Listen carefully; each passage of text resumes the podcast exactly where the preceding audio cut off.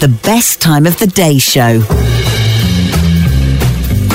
My middle initial really should be M, standing for meek, really, because I'm not one for uh, for fighting or fisticuffs or any sort of unpleasantness at all. But occasionally, I don't know what it is, you can get yourself into a situation without actually realizing it. And uh, there are two things that I think about now, and my blood runs cold because when I think about what could have happened. But luckily, a friend of mine who was far more powerful and forceful a personality than me was able and far more articulate was able to save me on both these occasions. Uh, the first occasion was, uh, you see, I'm not very sporty, so I don't really know anything about sport. And frankly, I'm not really all that interested either. You know, if you like sport, that's great, but don't expect me to share your enthusiasm. And uh, it was a, the, the night after a student party. So you know what? You know you're full. You're full of of cheap cider and stuff like that. You've got a terrible hangover, and you're lying in your clothes on the landing of some dreadfully grimy terraced house somewhere. In my case, in Birmingham, which because it's a student accommodation, it hadn't been cleaned in years. So you're lying there feeling absolutely vile, uh, but knowing full well that soon the pubs will be open. You'll be going, and you'll feel a lot better, or maybe having a fry up at the local transport cafe.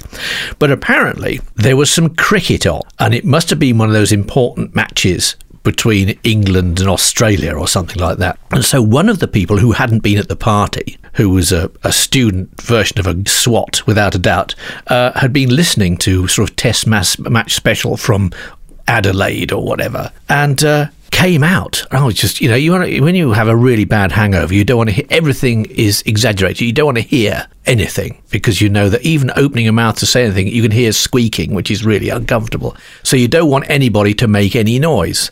So this bloke suddenly bursts out of his bedroom shouting, They've got Greg! They've got Greg! They've got Greg! I think there was a cricketer called Greg and he may have been bowled out or something like that. And so, therefore, from underneath the sleeping bag or whatever, this voice, which sounded uncannily like mine, said, Who the fuck cares? At that point, luckily, sleeping beside me was my best mate, who was groggily coming round as well in his sleeping bag, realised that this bloke was was aiming a boot at my head, and managed to grab his ankle in time and usher him back into his bedroom, saying, "No, leave him. He's just." Da. So that was fine. So, but I never even realised that until later on in the day. He said, "You know, you got your head kicked in by that bloke. Really? Why? Well, he was obviously a cricket nut, and you know what? Something terrible had happened at the cricket, and he was having difficulty coping with it." I said, "All right, fair enough."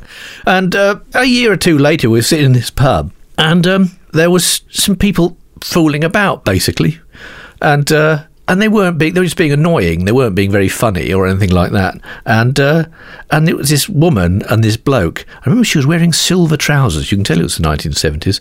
And so they, they were they were running backwards and forwards. And uh, I made some remark to a friend of mine like, "This really isn't very funny at all. Is it? It's rather annoying."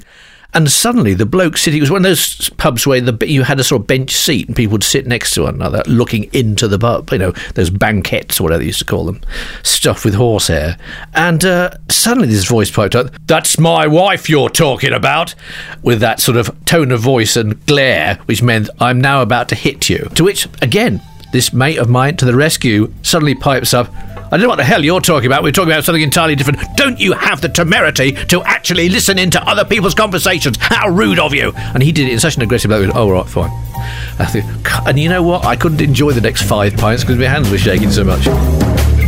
The best time of the day show is back tomorrow. La di da.